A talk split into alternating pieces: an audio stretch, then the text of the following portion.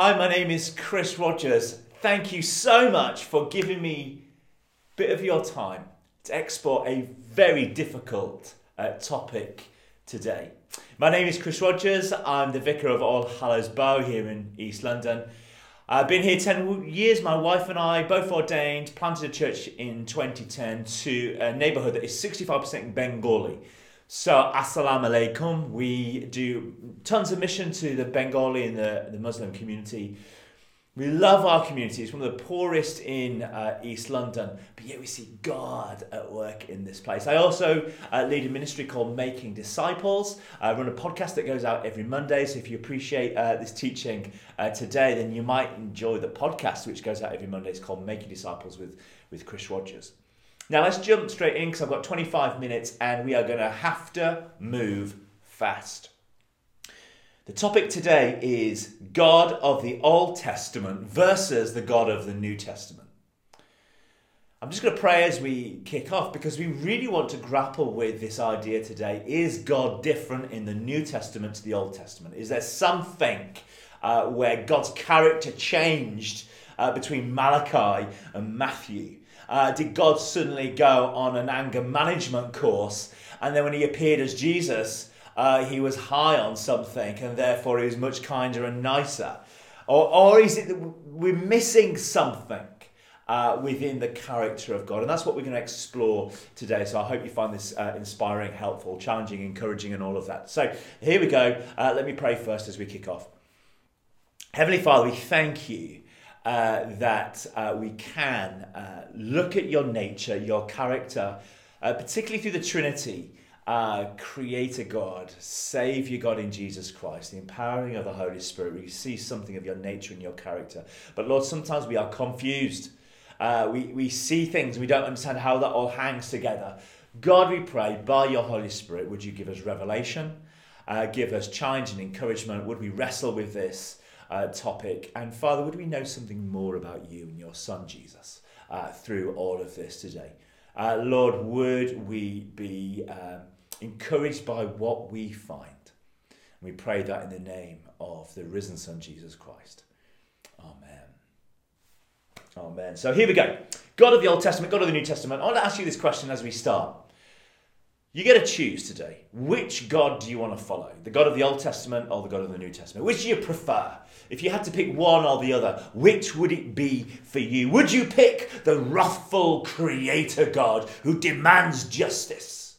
Or would you pick Jesus, the God of the New Testament, uh, kind, compassionate, merciful? Uh, like, which would you pick between the two? Like, we many of us would say I'm more of a New Testament Christian than I'm an Old Testament Christian. Yeah, I'm not I'm not really keen on all that wrath stuff. Hey, you cannot pick one or the other. We are talking about the same person, the person of God, revealed to us through the Old Testament, revealed through the New Testament in the life of the work of the Trinity. One God, Father, Son, and Holy Spirit. You cannot separate out God. The danger is we read Scripture on a very surface level reading.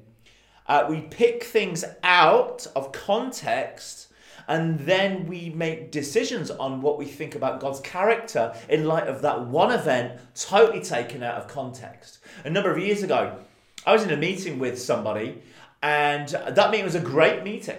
Uh, actually, that meeting had a lot of laughter in it. It was a challenging meeting, but there was a lot of laughter and joy in that meeting.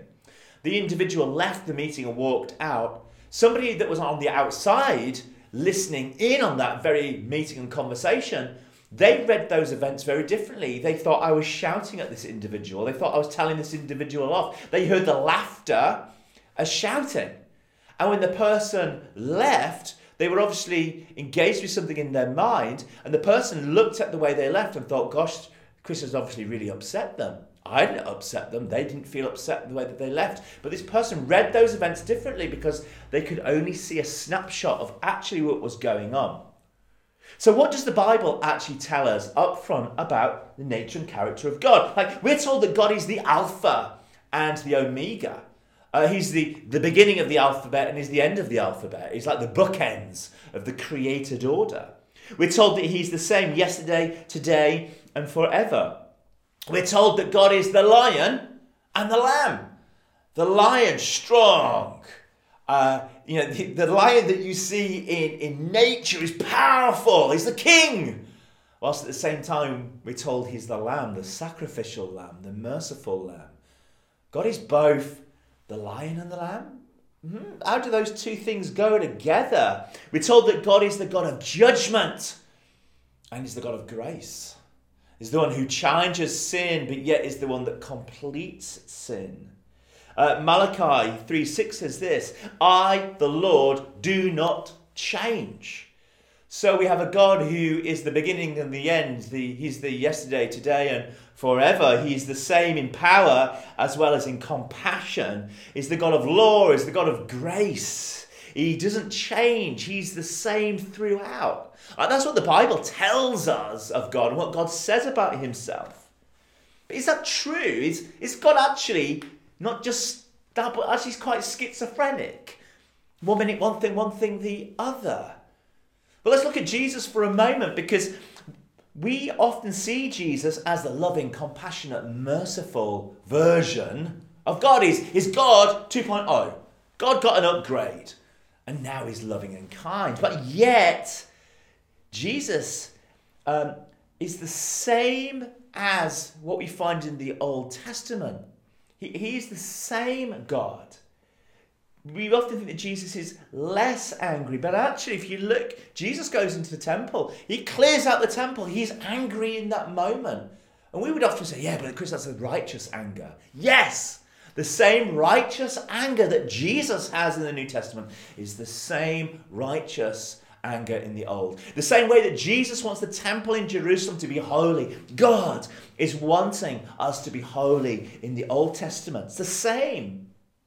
The thing is, Jesus in the New Testament is the solution to the anger of which we see God in the Old Testament. It's unhelpful, Old Testament, New Testament, in, in, in many times, because what it does is it pits God off as beginning the, the, the version 1 of God and version 2 of God because of the break in the middle. Actually, for you to remove New and Old Testament and see the wholeness of God, we actually see a story of God revealing uh, truth and then Jesus being the completion of that truth.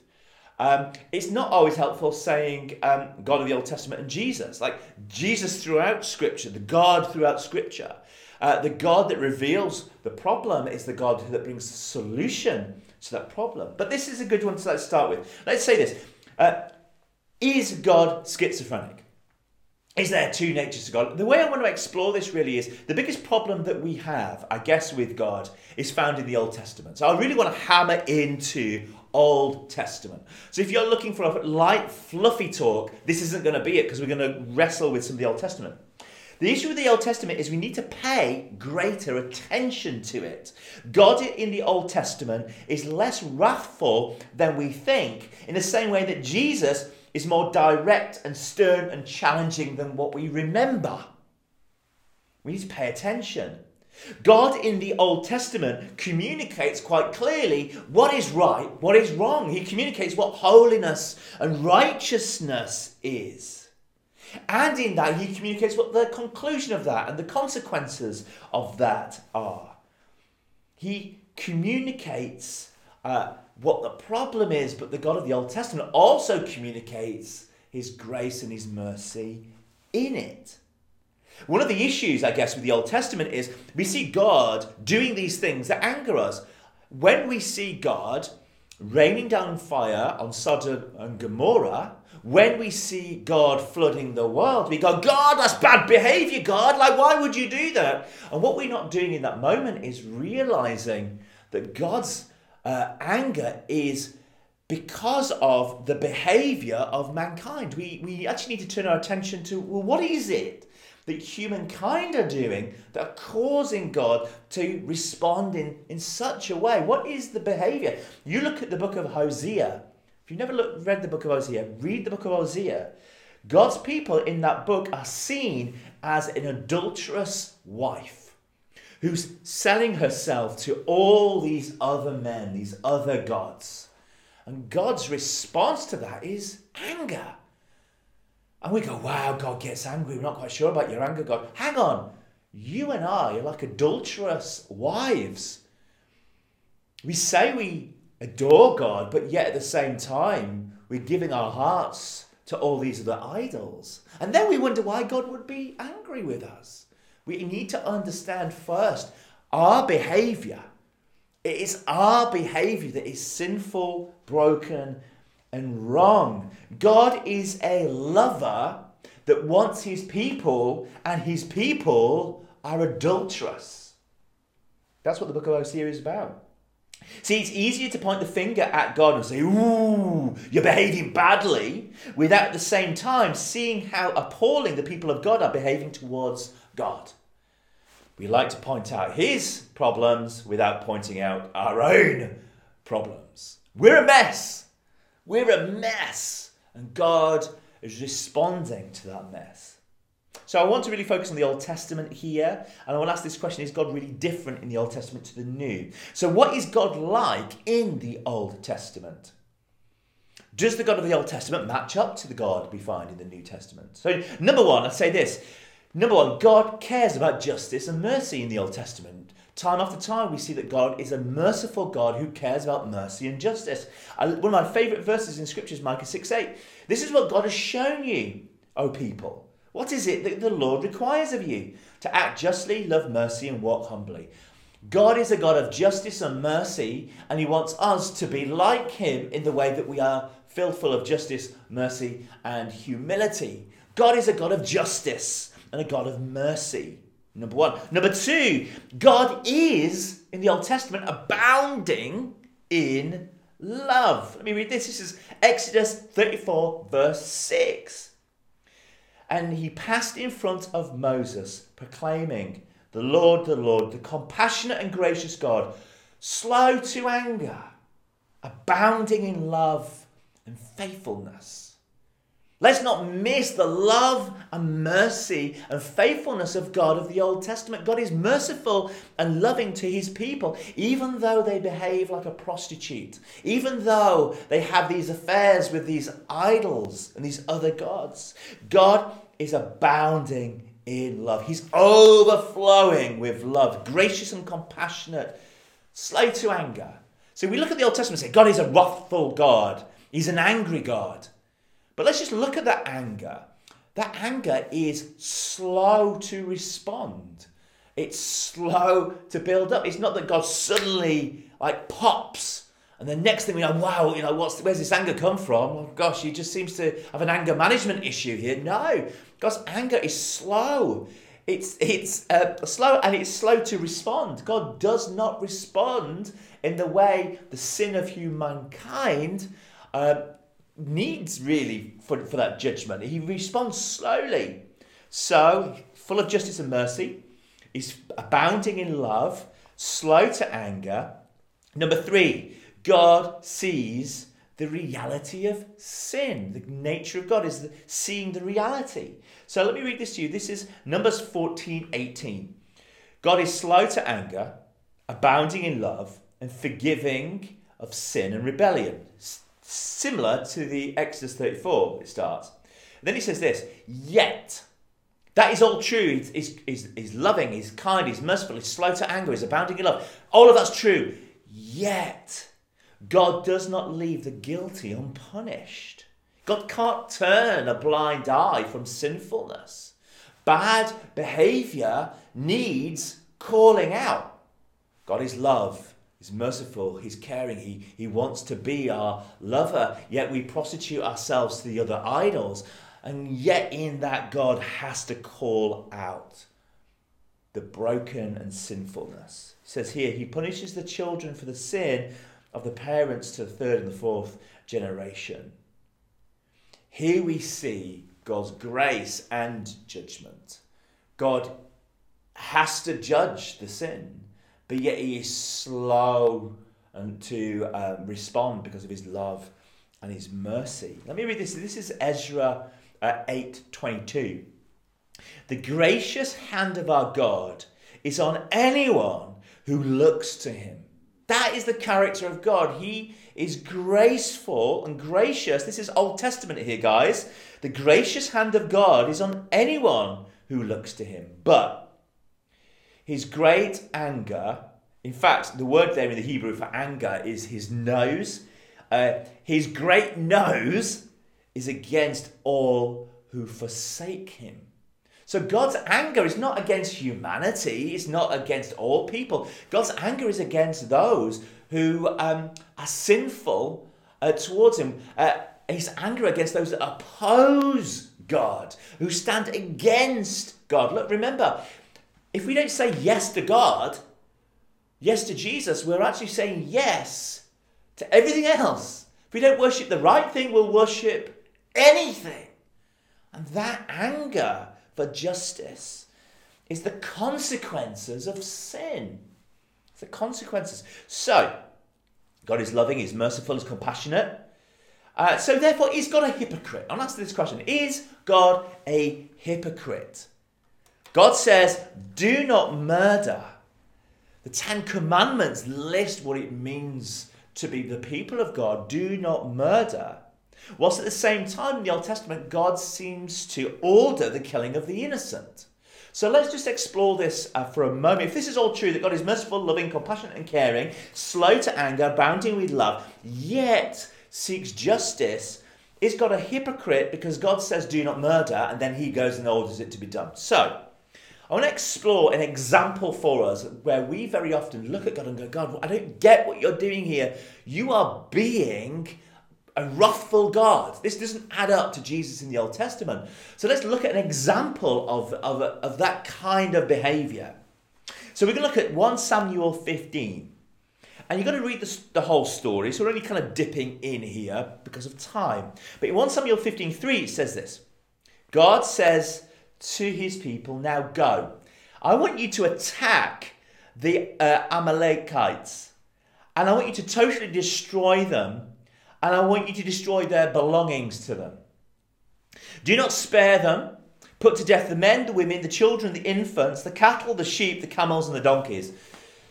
I want you, God says to his people, to not murder. Whilst then, here, he's saying, I want you to go and totally destroy them their homes, uh, their clothing, uh, their tools, destroy it. Wipe them out. Go hard on the men, go hard on the women, the elderly, the children. Don't even let their cattle exist at the end of this.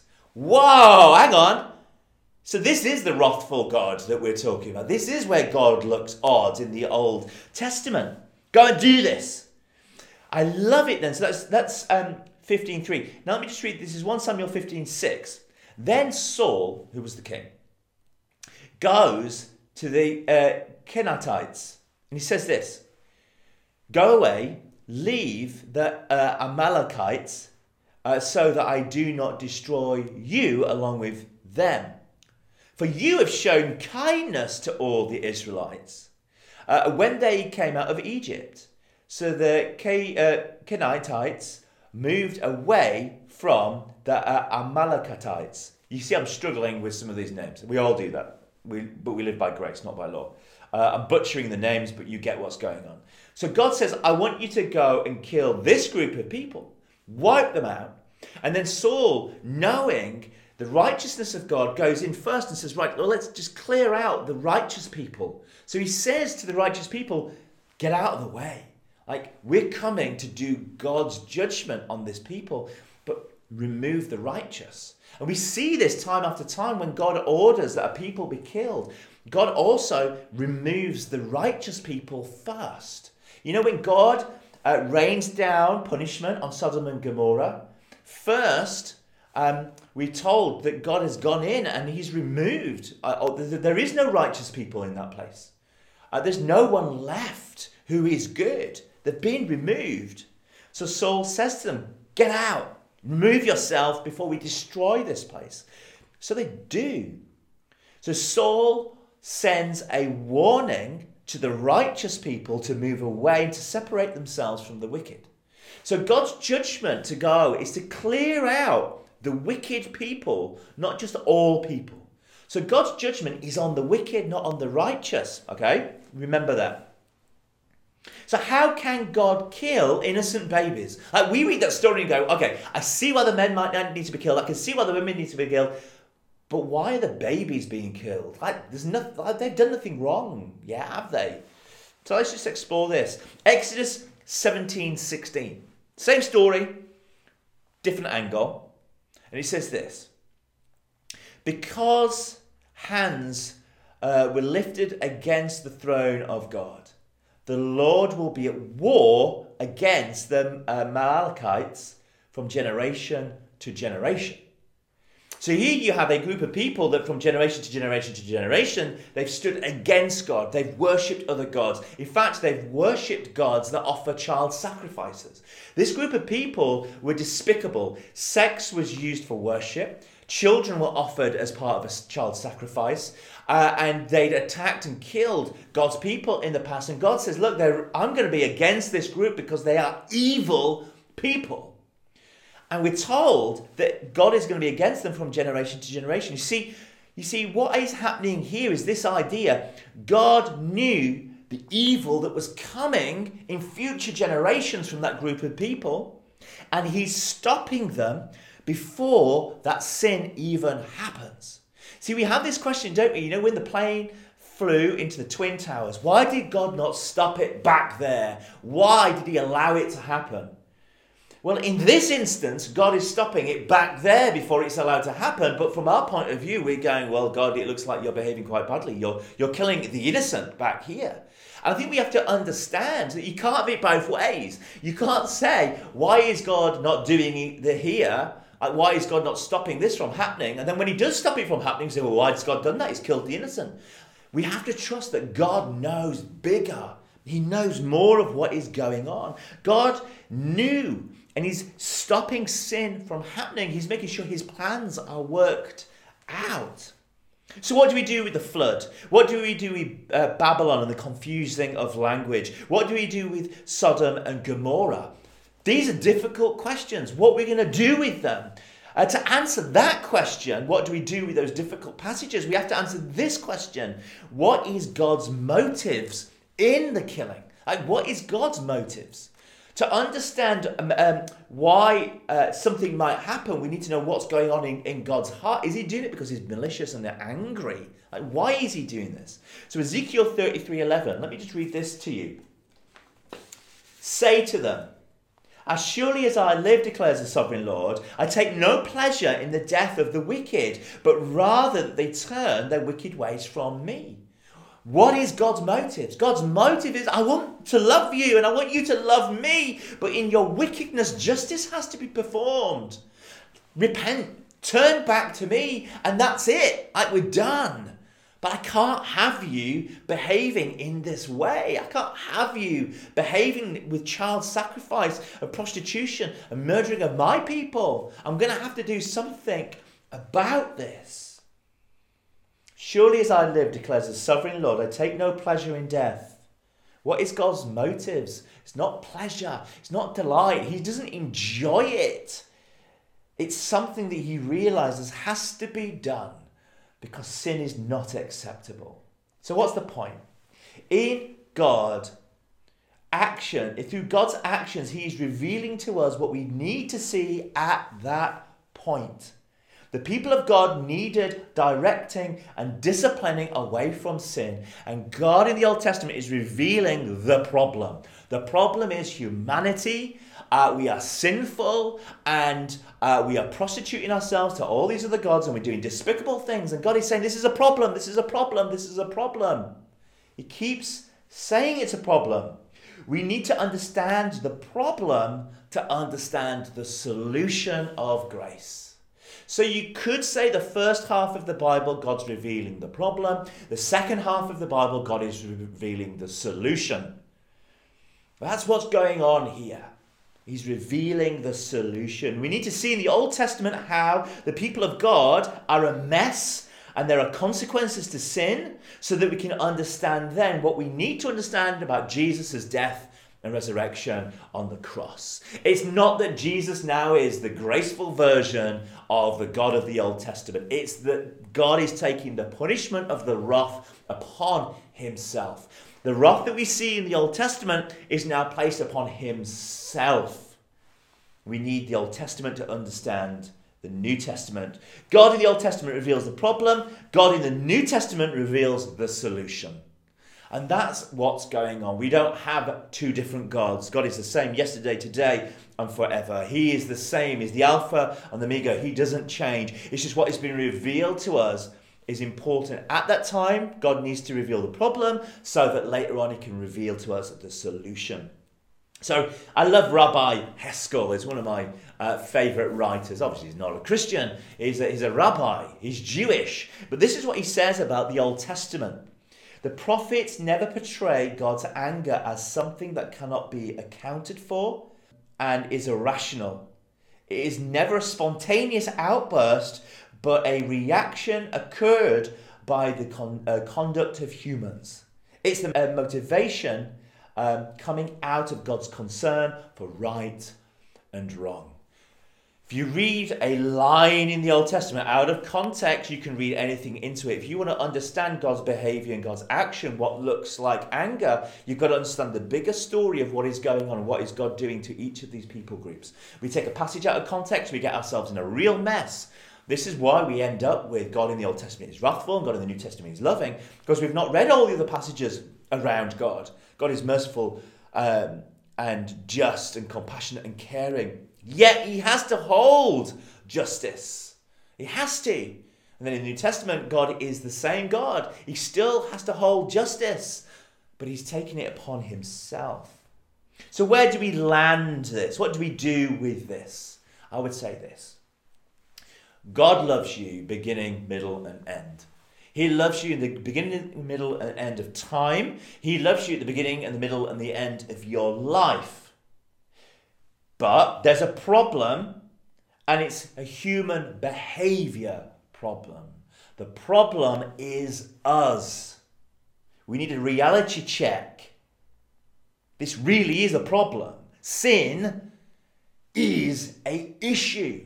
It's a problem, and we, me, you, we are despicable, wrapped up in sin, doing things out of our own pride and our own ego. We are a mess. And it is because of that mess that God has to do something. So our behavior angers God because it has to. Because He loves you and He wants a relationship with you. The anger has to be there. But God's grace is sufficient if you allow Him. God is graceful in the Old Testament, He is graceful in the New.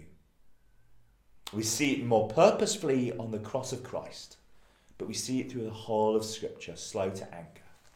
So the question for us is, as we respond to this, is can we respond to God of Scripture, recognizing that we are sinners saved by grace, and that God's anger goes through all of Scripture, but we find it complete in Jesus Christ. We find His grace complete. I'm just going to pray for us as we finish because we, we need to respond to this realizing that we are sinners, but God is graceful.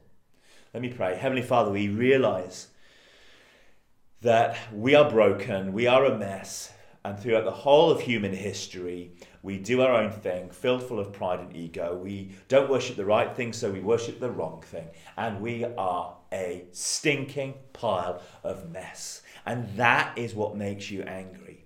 Not us, but the mess we thank you that you are merciful, loving, compassionate, and caring. If we go back 4,000 years, 3,000 years, 2,000 years, you are merciful. You don't change. So we come before you we ask for your mercy, we ask for your grace. Lord, show us where we are failing, that we may be able to respond to your grace, receive your love. We thank you for your compassion. And we accept your forgiveness if you would just give it. And we know that you do. In the name of Jesus Christ. I hope you found that somewhat challenging and helpful. I know you're going to have some bigger conversations to have around this after this, but that's a snapshot, an introduction into the God of the old and the God of the new. So, grace and peace.